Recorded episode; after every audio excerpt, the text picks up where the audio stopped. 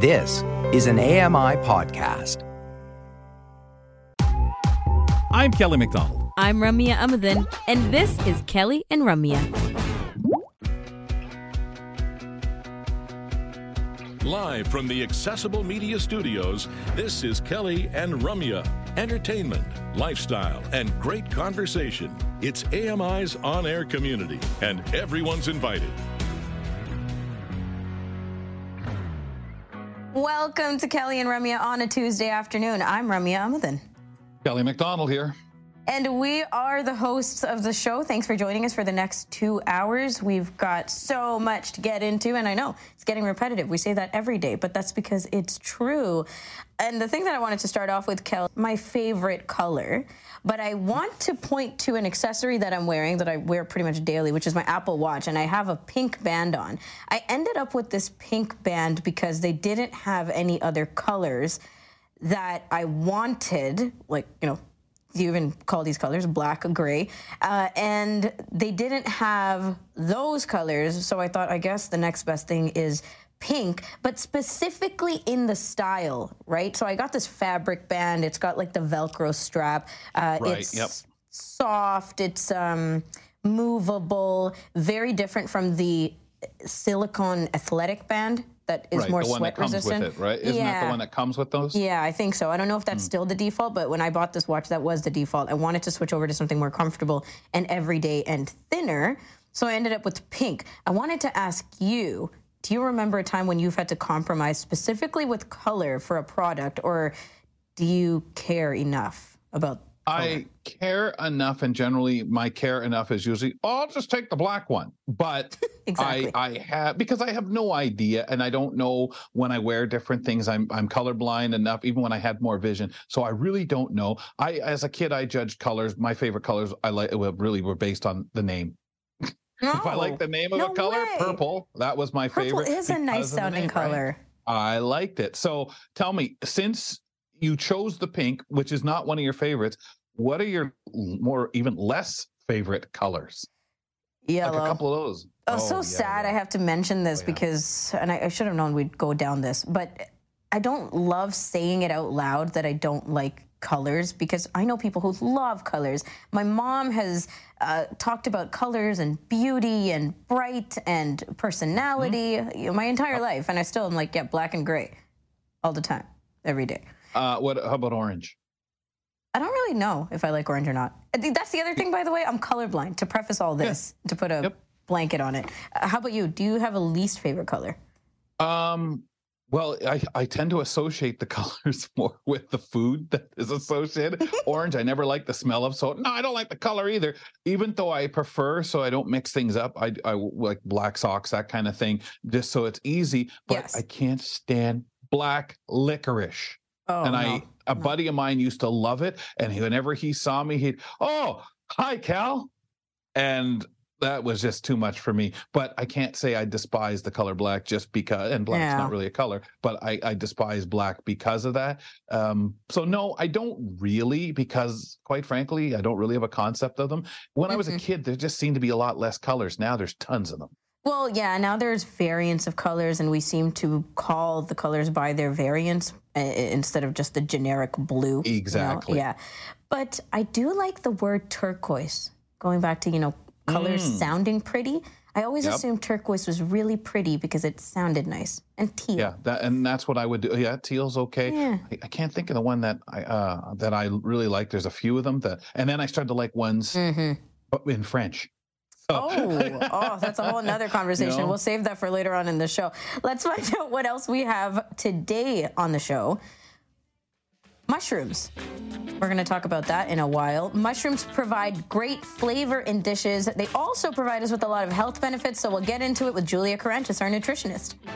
When Susie York decided to use her youngest daughter's college fund to start Susie Goodfat, she created a truly worldwide uh, venture for herself, culminating in, in her latest product, the 4X Better Chocolate. We're always here to talk about chocolate. Shortly, we'll learn a little more. I want to jump into one more thing we have before we run to our break. as there's a step down after admitting to an inappropriate relationship with a former staffer. Experts say preparation is key to protect both employees and employers from the risks such relationships create. Now, this is my way of honoring Valentine's Day, by the way. Employment lawyer, employment lawyer uh, Lior Samfiru says the power and balance in such relationships means there's almost a presumption under the law that it's not fully consensual. Really, all it would take is for the person, the, the subordinate, to say that that was not con- consensual, even though it may have gone on for a while. But all that person will have to say that it's not consensual, and that's it. There, there would be complete liability under human rights laws uh, for the uh, for the manager, which is why a relationship like that is so problematic and, and risky. What a sticky thing to navigate. Uh, Cynthia, this same lawyer, also says there are no laws in Canada given dealing directly with workplace relationships, so it's up to companies and organizations to set the ground rules themselves. I mean, mm. such a such a kind of wishy-washy concept workplace relationships yep. and how they're handled how they can end up being handled uh, consent not consent you know whatever it is there's always these scenarios where people have to come out from and and admit to or put on the table professionally the relationships that they've been involved in. And i think that in itself can be a pretty big moment. Almost makes you feel like companies have to mail it in, call up, make up something, and hope that it sticks if anything comes mm. to fruition or any problems occur but it doesn't sound like the courts are, would be in their favor. That part is what gets me. There's no real laws or legislation, so really every company for itself. But uh, I'm wondering if Danielle McLaughlin would have something to say about that. I know you're right. Eh, mm-hmm. Sometime in the near future. After the break, we're checking in with Danielle Johnkind. She's got a different conversation on love for Valentine's Day. She's going to tell us what she loves about her job on Kelly and Ramya. Don't miss a minute. Kelly and Ramya will be right back.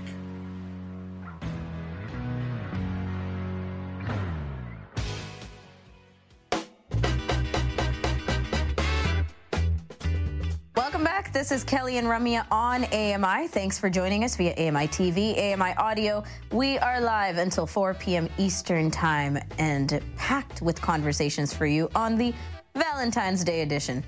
If you care, just saying, it is Valentine's Day. Happens to fall on the same day. And in honor of that, we have a conversation about love coming up for you with Dr. Danielle Johnkind. She's our veterinarian on Ask a Vet whether they provide us with companionship, an income, food, or serve a critical role in the ecosystems that support us. Animals are vital to human health. Have fun with us as we learn about animal related topics and about the amazing bond we share with our animal friends. Danielle joins us with the graphic on screen of a black cat using a purple phone. Danielle, it's always nice to have you back on. And as everybody's talking about love, you decided you'll join in on the conversation and tell us what you love about your job. I like this angle. Yeah. Yeah, no, it's uh, it's definitely a good day to talk about, you know, what is absolutely great about being a veterinarian. Um, and of course, like you know, the most obvious one, of course, is the cute puppies and kittens. You know, yes. I mean, we have to get that one out of the way right off the bat. You know, because of course we all love these little teeny babies with their cute little fuzzy faces, and you know, by the time we see them at eight weeks or older, you know, they're actually starting to show off their little individual personalities, and you know, and this is always so fun to discover. So you know, among the kittens, you know, the ones that will eventually be what I call the love bug cats, you know, may already be exhibiting a tendency to sort of cuddle in and, Aww. you know, and they'll be purring when you have your hands on them. And, you know, these little guys are inherently little sweethearts, you know. Um, the other the other kinds of the I call them the mischief makers, you know, these little kittens. they they kill me. they're you know, they're impatient with sitting still, you know, because that's boring, you know, and if I don't give them a reason to stay on the exam table, you know, they'll start to fight with me about being there. So, you know, I know I've got to distract them or interest them in a treat.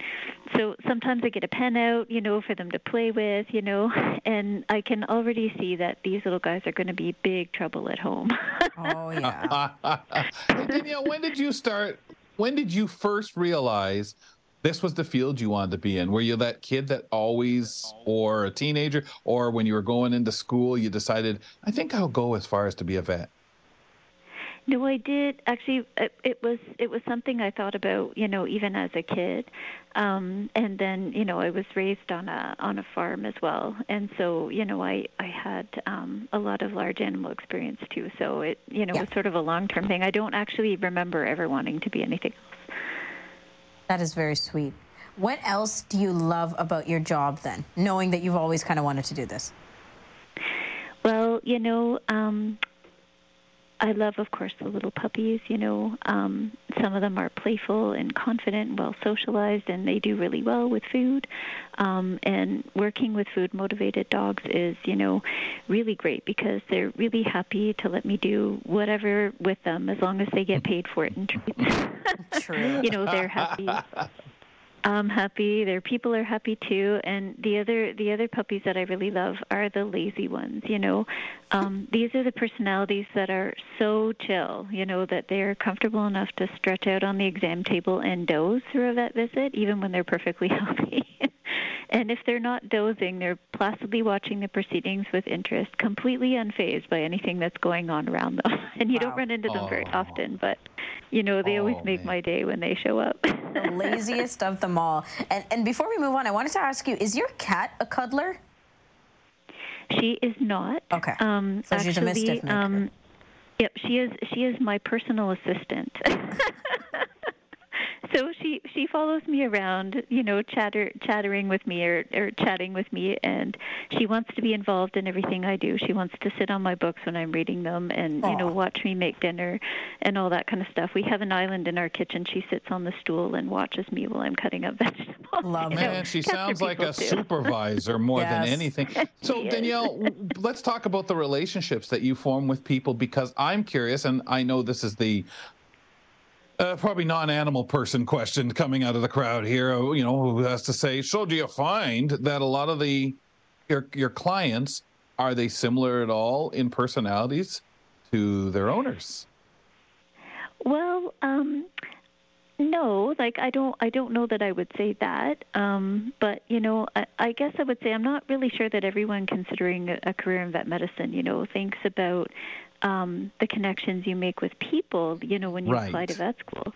Um, but you know, if you work in general clinical practice, you know, you soon you soon learn that at least half of your job is communicating with people. You know, you're sure. explaining things, you're helping them make decisions, you're getting along with your coworkers and your colleagues and other practices.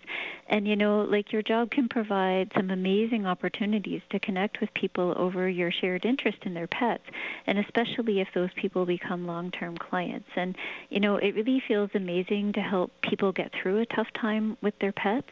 And you know, it's kind of awesome to get to know them well enough to ask, you know, how are the kids doing? How's your job yeah. going? You know, because people are really often very interesting. You know, they have cool hobbies and amazing talents that blow me away whenever they're willing to kind of share that about themselves. You know, while we're talking about their pets. Mm-hmm. And of course, regular visits, right? So you do get to know people regardless if their pets are coming to see you. Yeah, yeah, for sure. Like if you're, it, I'm sure vets that work in emergency clinics and stuff don't get quite mm. the same, you know, thing. But yeah. if you work in like, you know, a private practice that's kind of a general practice, you definitely do. Yeah. How about the funny things that you've come encountered with over the years? For sure, you know, and um, my job is often laced with humor. Uh, funny situations come up all the time, and you know, some sometimes they're related to things that animals do. So, you know, like a dog that vomits up underwear after being sedated for surgery. Oh, God. oh, boy. funny and embarrassing.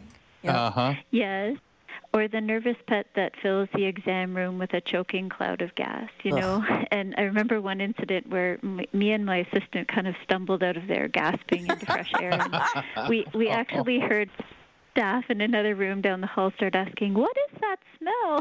You know? Do we have a gas leak and, somewhere? Call the company. That's right. And oh, you know, gosh. clients sometimes have a sense of humor, you know, and I love that. You know, um, I recall one person whose pet had required an enema, and when I called, you know, to ask how the weekend w- had gone, you know, the response I got was crappy, but that's what we wanted, right? oh, exactly. So oh, that's amazing. People can be Yeah, But and you- you, know, you- my- Go, go ahead, Danielle. sorry. Oh, I was just going to say my my job also gives me the chance to laugh at myself. You know, like I suspect that few other careers can humble a person quite so thoroughly at times. You know, um, pets regularly evade my best efforts to get them to stop chewing and licking at itchy body parts. You know, some of them just can get around or they're undeterred by cone colors, Right. bandages, boots, protective clothing. And, you know, we like to think that humans are smarter than animals, but don't you believe it? Some of us know this isn't Aw. Lies, actually absolute true. lies. Yeah. Yeah. At, at least you get, um, I would imagine, this is one of the things I think so many people hope for or wish they, they, they get is that satisfaction in what you do and, and when things work out or just in serving the client. That, that must mean a lot too. Yeah, so I mean, there's a huge satisfaction, you know, when you can really help an animal that needs it, you know, um, especially if you can cure it. Um, and I'm sure a lot of people think this is all about the medical knowledge, you know, knowing how to diagnose something and applying the proper treatment. Um, but it's actually a lot more nuanced than that. You know, there are barriers to diagnosis and treatment in vet medicine that have nothing to do with the medicine itself. So those might be financial barri- barriers or maybe physical limitations to what a client can actually do for their pet. For example, like some people with really bad arthritis in their hands, you know, really can't pill their cats, for example. Um, And there are tons of similar reasons why a pet might, might not, you know, be able to get the kind of gold standard medicine for their condition. So it's really satisfying to find ways to get past these barriers, you know, and really help these pets and their people. Wow. Wow. And that's where some of those relationships that you make along the way, whether it's dealing with other veterinarians or other um suppliers, anything, right? Yeah, exactly. Definitely for sure.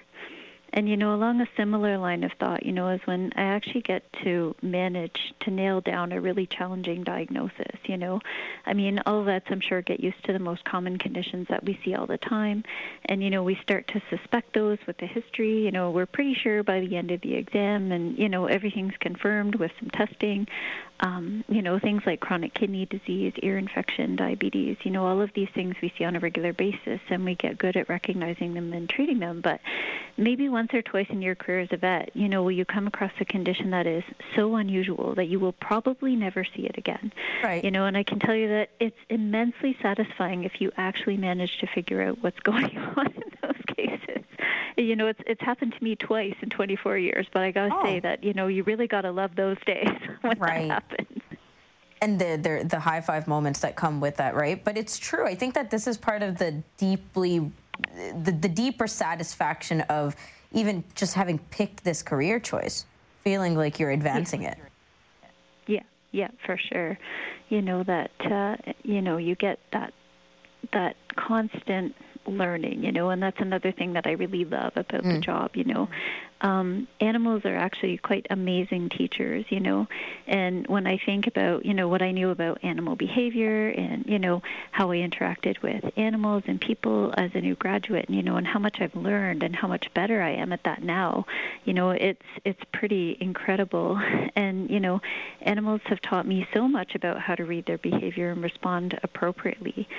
And, you know, going along with that whole learning theme, you know, the profession itself has changed so much. You know, there's so much more to know now and so many new options we have for treatment that we just didn't have decades ago. I remember when I was a student in vet school, for example, my roommate's cat had fleas. And the best treatment available for that at the time was to spray the house and the cat with insecticides. And, you know, the house, you could spray it, it would be good for six months, but the cat had to be moosed with smelly stuff every week. And not surprisingly, the poor cat would run every time he saw me with the can of flea mousse in my hand. And you know, these days, you know, we have a once a month uh, monthly application of a few drops on the skin will take care of that flea infestation. Something that was like unimaginable back then. So, Right. you know, we we have so many new options for diagnosis, treatment, um, and all these have come along since I started my vet career. You know, we have new medications available, we have MRI machines, we have canine rehabilitation therapy. Like none of these things were commonplace um, when I graduated, and you know, keeping up with all of that certainly makes sure that my job is not something I can just put my brain on a shelf for, and that's actually pretty amazing. You know, I think um, that lifetime learning thing is a really great thing about the profession. That is awesome. Well, Danielle, you know, we have just a couple minutes left. Is there's anything you've left on the table to this point about what you love about your job? Anything at all? Feel free to mention it.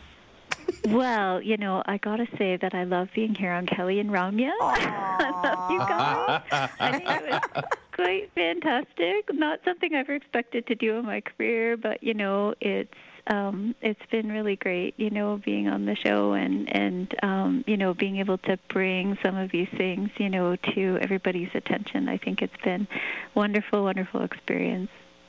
Wow, we're certainly not going to ask if you've learned anything from us. We don't want to know what terrible that, bad yeah. habits. That's right. We don't want to know about bad habits. Uh, it's really wonderful always having you come around, explain, and something like this, a topic, and letting us in behind the curtain of what goes on is beautiful. That's great. I'm glad you guys are enjoying it. We're always learning something from you and all the people and the animals that you've worked with and any kind of fun, interesting, engaging information you've brought to the show. Danielle, looking forward to whatever you have planned next week. Thank you for joining us. Yeah, you guys take care. Thanks for having me.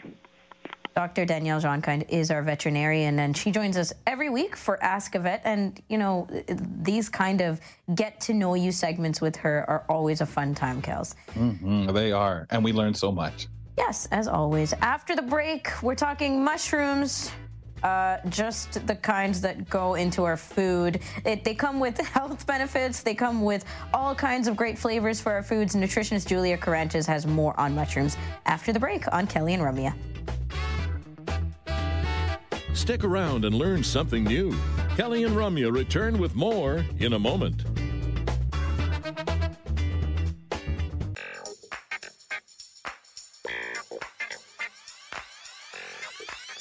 Kelly and Ramya on AMI. Thanks for coming back and joining us on the show. I'm Ramya Amuthan in Toronto. Kelly McDonald joins us from London, Ontario, and we both have the skyline of Toronto behind us. And we've got some pillars and some purple and white, all the night stuff.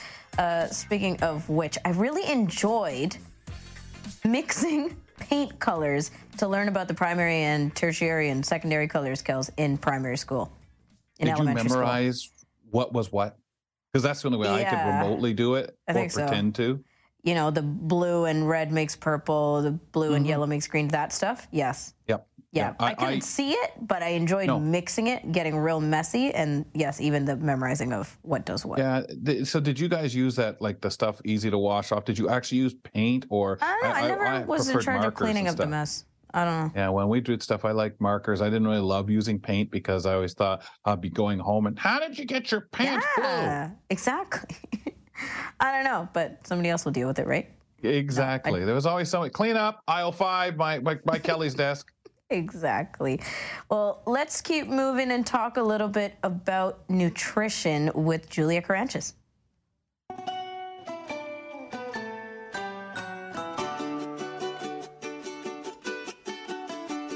Hi, I'm Julia Caranches. Join me on Kelly and Ramya as we dive into the wonderful world of nutrition and wellness with tips to stay healthy and live a vibrant lifestyle.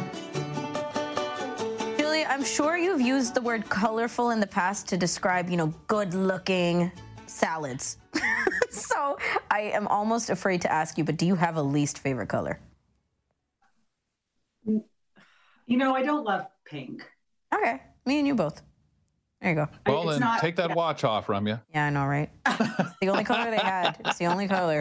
I, I, appreciate it on other people, but it's mm-hmm. not something that I welcome into my palette of life. Okay. Yeah. I'm trying to think what's pink that could be in our food, but we'll see. Uh, we know it's not pink mushrooms, and that's what we're talking about today. I love mushrooms. I love mushrooms too, although, you know, uh, there's lots of people that hate it. I feel like it's yeah. like cilantro.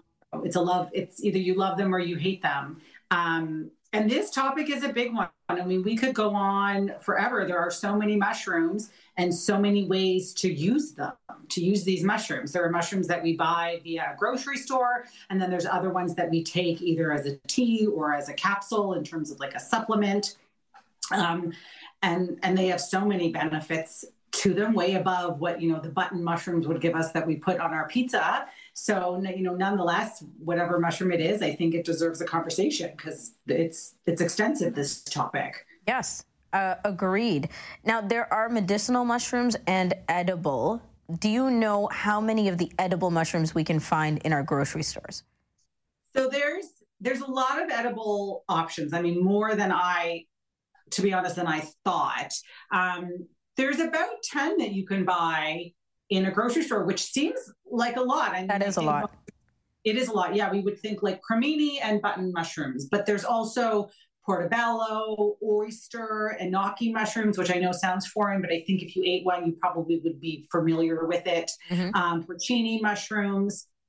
Um, the oyster ones are the tinier ones that probably feel more like a noodle in your mouth with a top. You know, that's I think how best to describe them.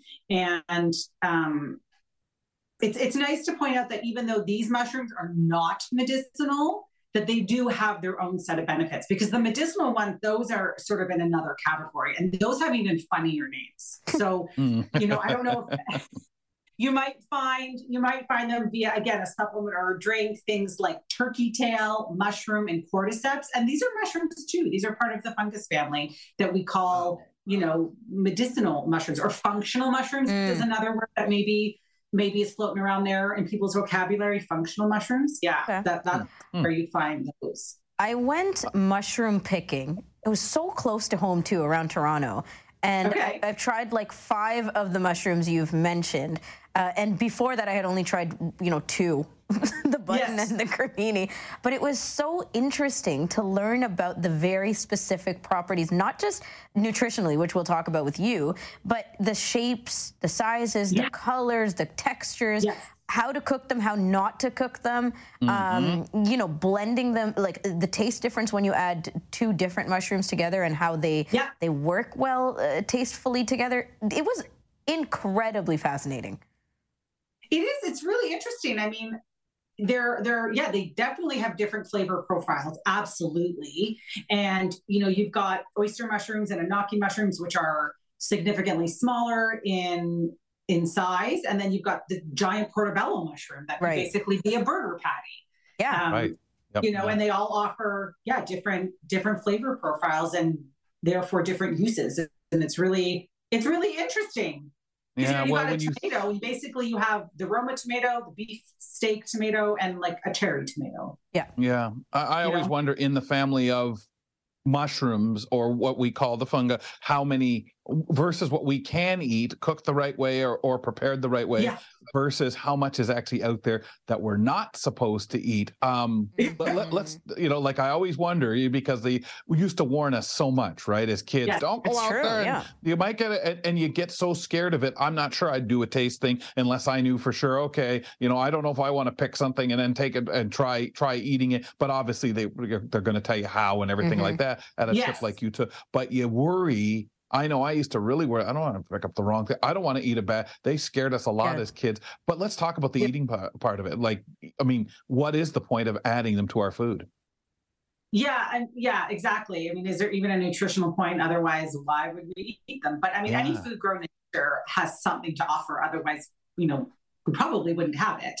So, mushrooms are a fantastic source of fiber, and they also contain good amounts of vitamin A, uh, B6, B12, and vitamin C. And I think this B12 content is really important to note mm-hmm. because B12 is commonly found in meat. And often you see uh, mushrooms as a replacement because they have this meatier texture or they have the potential to have this meatier texture depending on, depending on the type of mushroom that you're choosing. So the fact that they have B12 is awesome because that's where you would get it from meat. So you now you've taken the meat out. If you're vegan or vegetarian, you're obviously not eating it. You never want to take something out and not replace it. And then we can see now, or we can understand the benefit of replacing that meat component with a mushroom because it's although it doesn't have the protein content, it has some of these vitamins that we would find within right. within meat, which is really awesome. And you can also find, you know, vitamin D in mushrooms. They're one of the only vegan sources that we can get in the pro. So in the produce aisle, it's really the only food that you're going to have vitamin D in, which is which is another cool fact about mushrooms. Yeah, yeah for sure. Yeah. yeah, I know it's cool, right? I did not know any uh, any of that with mushrooms, other than like the they feel like meat. You know, meat substitution for Yeah, texture. yeah. yeah. Yeah, and the vitamin D is, is important because a lot of vitamin D supplements are sourced from lanolin, which is sheep's wool. And if you're vegan, you're not going to consume that because No. it's animal Right. Yeah. Wow. Yeah, so it's really it's it's a fun fact to know where things can come from because this and is a great more option. understandable, right? Like as to why it is that replacement when we look at someone saying, well, it's a replacement for, for someone who doesn't want meat on a burger. And you think, well, mm-hmm. geez, what does that do for you? Just eating more vegetable. There's a Right. really good reason to do that. Yeah. Yeah, absolutely. It's nice to know the reason why. It can be very motivating to further, you know, research how beneficial the Yes. substitutions can be. Yeah, absolutely. and how often you want to put them into your uh, diet and lifestyle, right? So let's go back to showing love to the portobello mushroom. Now we know it's out there, especially as a, a vegan burger choice, but it tends to be maybe intimidating for people to want to try out. I I think it is. It's really hu- huge. Yeah. And you know, Yeah. usually A little find- too much mushroom. it's it's it's definitely a lot. Um, but this one is is the variety of a mushroom that is often the substitute for meat, um, because you can sub it for the bun. I mean, just based on the shape of it alone, it, it would mimic that of a, a hamburger bun, um, and the sh- and the structure of it. You could use the bun, or you could use it as a patty because it also grills well. So, because it's large, it would sit on a grill or a fry pan if that was your choice um, or like you know those Foreman grills where you just compress it in. So it would grill well, and then you could also slice it. And when you slice it, it would be you know approximately the same size and shape as slicing steak in a stir fry.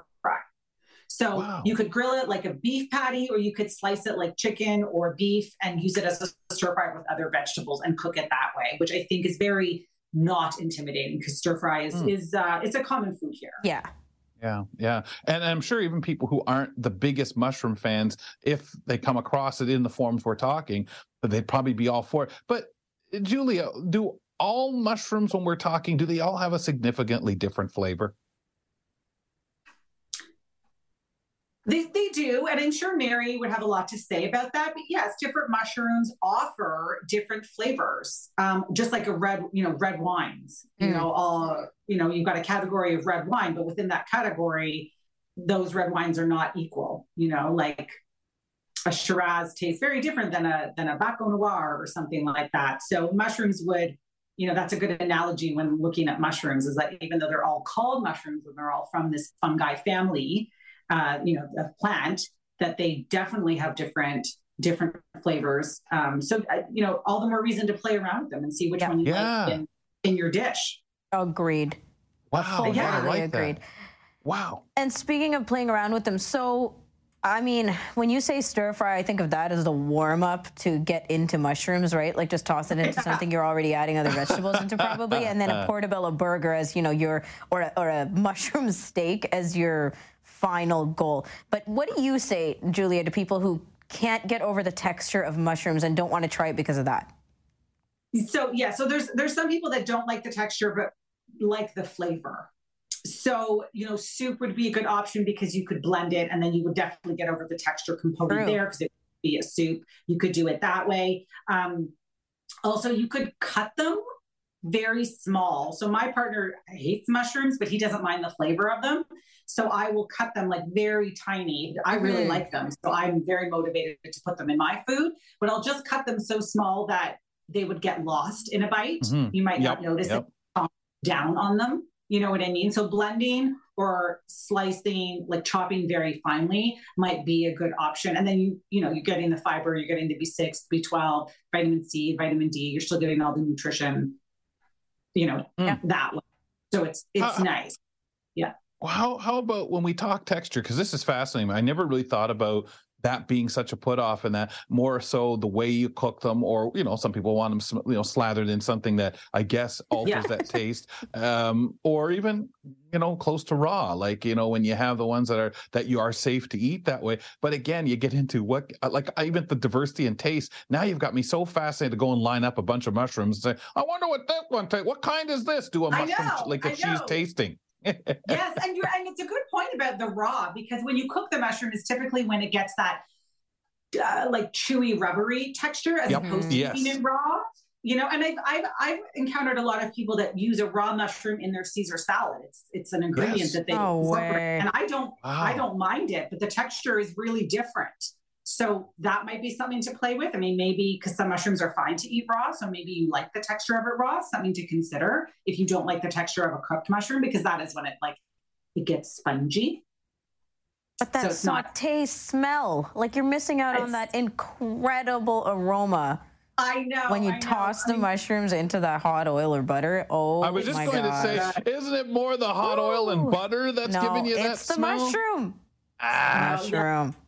If you if you walk into a kitchen that's got mushrooms and onions and yes. a pan of butter, I mean, is there anything yeah. better? Maybe garlic. That's right. Yeah. The taste of the smell Toast of the, the butter, garlic. garlic, and onions. Oh. You're right and yes, mushrooms.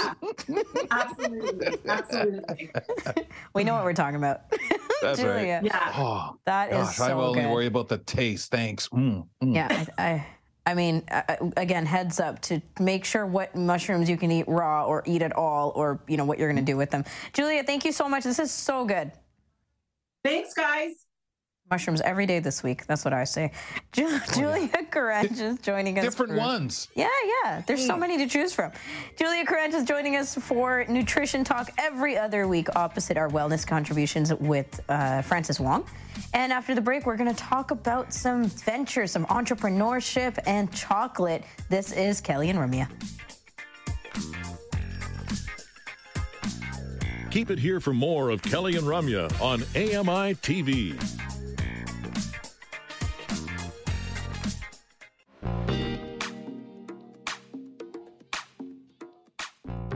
Kelly McDonald.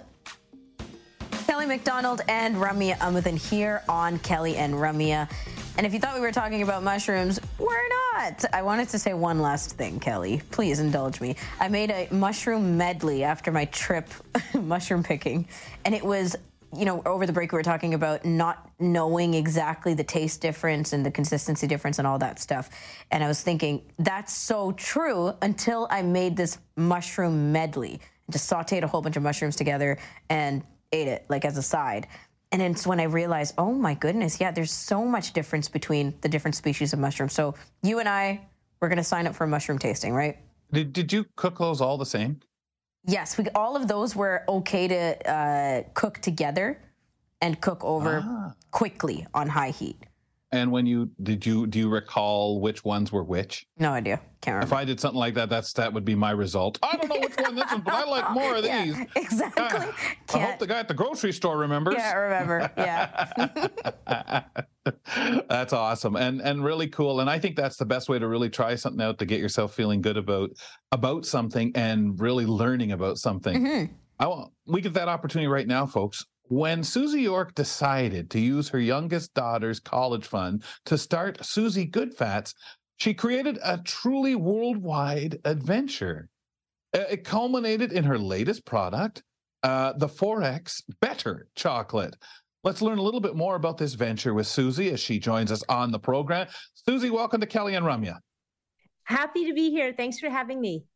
And you are a, a tremendous athlete into the the, the, taking care of oneself. So I'm quite excited for this conversation as well. Um, but first, let's let's get into the business. Tell us how a little bit about it and how you got it started. Well, I got this second brand started, the 4X Better Chocolates that we're just mm-hmm. launching now. Really, uh, as a follow up to my first brand, I got the entrepreneurial bug at age 50 to launch my first brand, Susie's mm. Good Fats. And that nice. gave me you know the experience the confidence to realize that you know i want to do my part to change the world to change how we eat to get the message out there that you know fats are good sugar's bad. And then now you know again with 4x better chocolate zero grams of sugar added and making chocolate healthier again. You know we we we we keep the healthy part of the chocolate that was always there but we right. don't need to add all this other stuff that kind of sneaked into chocolate mm. and gave it the bad rap.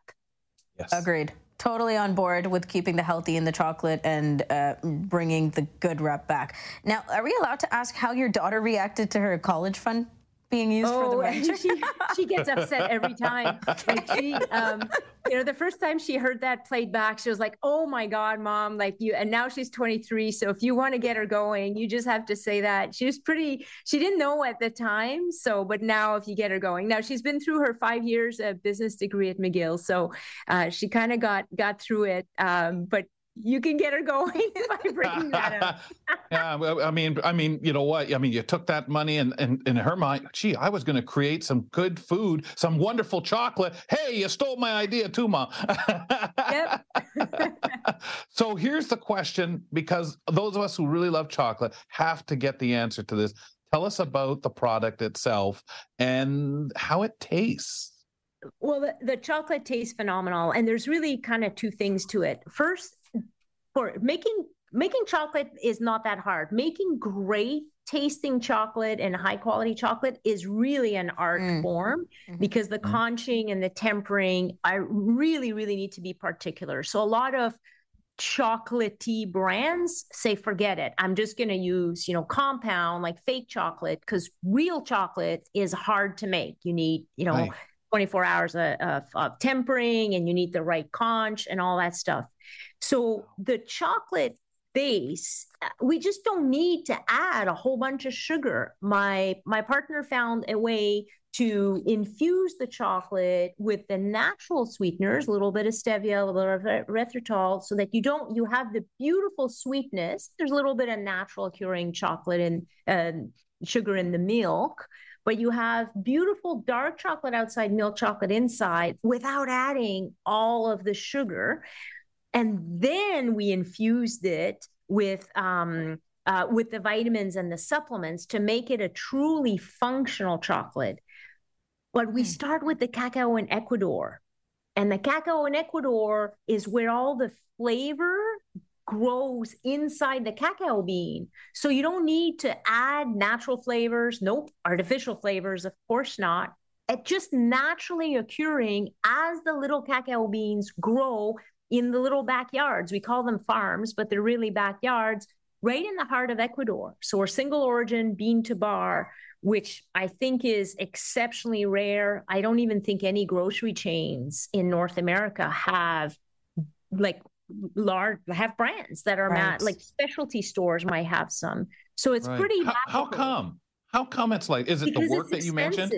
Well, okay. What yep. happens is when you make chocolate, the larger companies, and I was, you know, 15 years at the larger companies, they want to find ways to save money. So they they go on the commodity market, they buy the cacao or whatever's cheaper, and then they send it to one place to kind of even it out.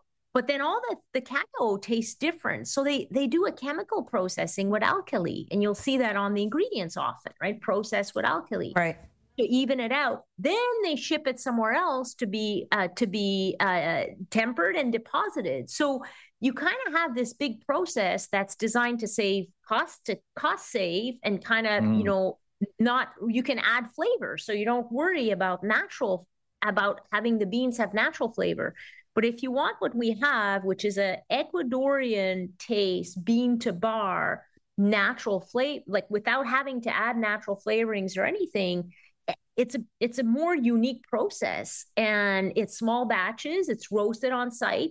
Small, medium, large beans get roasted just the perfect time. So that's more expensive usually, and and no one's really thought about bringing it to to Canada or the U.S. in a way where you can build a brand that celebrates the social responsibility and the higher antioxidants, flavonoids that you now find in these cacao beans because right. they haven't been processed like crazy, like some other chocolates. Anything else that you want to mention? I mean, these are really great ways that you're talking about supporting the natural process and uh, nature around us, that social responsibility you're talking about, the environment. Uh, anything else you want to mention in this regard? Well, I think it, it's absolutely key. Now that I've learned, you know, I've spent the last year and a half uh, learning about the the way the products are grown and social responsibility around cacao and coffee and a bunch of other products. Fair right. trade is really, really, really key. And as mm-hmm. you know, a mom, uh, we have our products are fair trade. Uh, w- with uh, four young adults, teenagers, I think you know we really have a responsibility. Uh, everything that we buy, we we have a lot of purchasing power uh, every week, and it makes a huge difference if if we can look for products that are certified fair trade. We're women's own. I'm also LGBT, and uh, our founders are BIPOC, so we're we're trying to you know kind of really have diversity as much as we can with with both our founders and our employees and representation and, and messaging but the fair trade is is really really important and mm-hmm. it is more expensive but it's worth it that's the substance yeah. of your brand though right like that is yeah. your passion why you got into it you said the the bug hit you at 50 like there's there's so much it's much deeper than just oh chocolate on the table for people yeah, I, and I was one of those. Like I was proud for 10 years I had chocolate every single day and I was watching my fat, right? I was training for Ironman. I was, you know, like many women in their 40s like okay, I got to balance, watch what I eat. Um, I worked at at Weight Watchers before, so I, I knew a lot about nutrition and but i had you know i cheated with milk chocolate every day now mm. i'm like oh my mm-hmm. god no really i was just getting you know a rush of sugar and and now that i know what i know i really want to do my part to get the word out you know. Eh, oh, fats are good sugar's not good healthy chocolate exists. Yes. You just have to yeah. keep the healthy flavonoids and antioxidants and uh, not load it up with sugar. And you're reaching out and getting into communities too that people just don't have that knowledge of uh, at times and and are, are a little left in the dark about so many of these things and that's really wonderful uh, when, when you look at that when you're the diversity i want to know about the feedback that you've got since you launched well, we're just just starting, but it's it's really exciting. The national the the retailers in Canada, including the large national retailers, have all supported us. We're launching a second line of vitamins in the US, and we're just rolling out in two weeks. And, and we saw them on the screen. So instead of gummy bears or pills, you have the same delicious chocolate infused with lots of vitamins um, the feedback is phenomenal.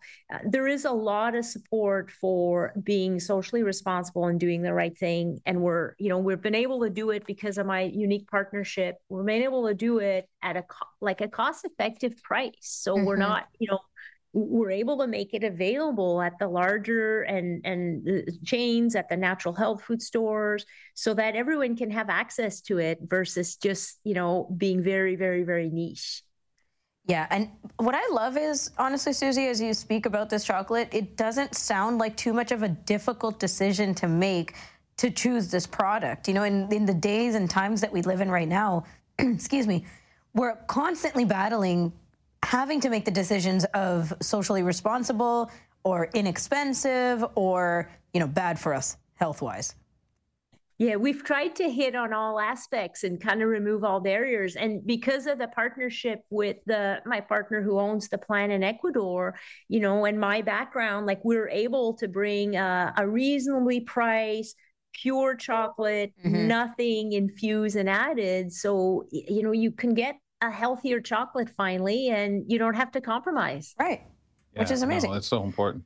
Where can we find the product?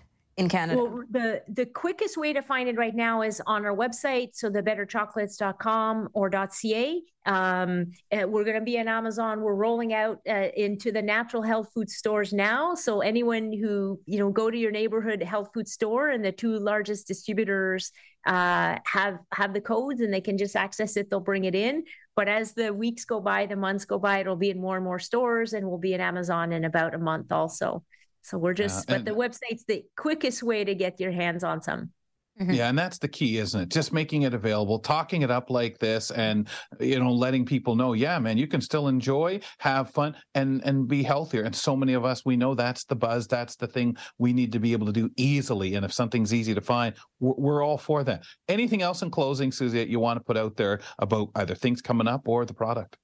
Yeah, like it's really exciting as a, a young and uh, like a as an entrepreneur with a young brand. I'd like to say young entrepreneur too. Um, as an entrepreneur yes. with a young with a young brand to have a lot of support. It's really really hard post COVID to launch brands. I'm still doing yes. it from the same dining room table. I still uh, taking more savings now um, than I had. So the support we can get to break through because we don't have the resources of the, the big companies really makes a big big difference. So i'm i'm one of the few kind of new brands launching in this this big tough world. So appreciate all of the support that we can get.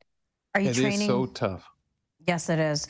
Uh, real real quick are you training for any upcoming ironmans no, I, am not. My my partner would would uh, oh my goodness, that would be crazy right now because I'm still on you know the board of my first company, and that's that takes up a lot of time. And then I'm launching this startup with her. Um, but I did buy a bike. My my old bike was 2006, and I spoiled myself uh, this this summer, and I got a new bike. So I will be uh, last summer. I will be riding a little bit more, and then who knows what happens once you start riding. Mm-hmm. Back in Too it. many miles, right? That's what happens after 11 yeah. Ironman. Thanks, Susie. Appreciate you joining us. Thank you very much. Good luck and really wonderful. Uh, that was Susie York talking to us about her 4X Better Chocolate. Uh, really fantastic and really a lot to learn about there, Ramya. Oh my gosh. I love chocolate, and if it's healthier, the better. We have a whole other hour of Kelly and Ramya coming up. Hour two, Amy Kuo is going to be a guest on that one with the Ontario Caregivers Organization. She has tips for what we can do for all the loving and important caregivers in our lives. Plus, we're talking travel memorabilia, uh, posters, travel posters, and roadmaps on our collection segment. But after the break, we have a community report with Tony Freimark. We'll be right back. Keep it here for more of Kelly and Ramya on AMI TV.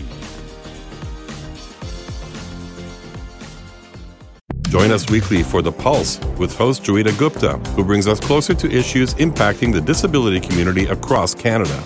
Watch The Pulse on YouTube or listen wherever you download your AMI podcasts.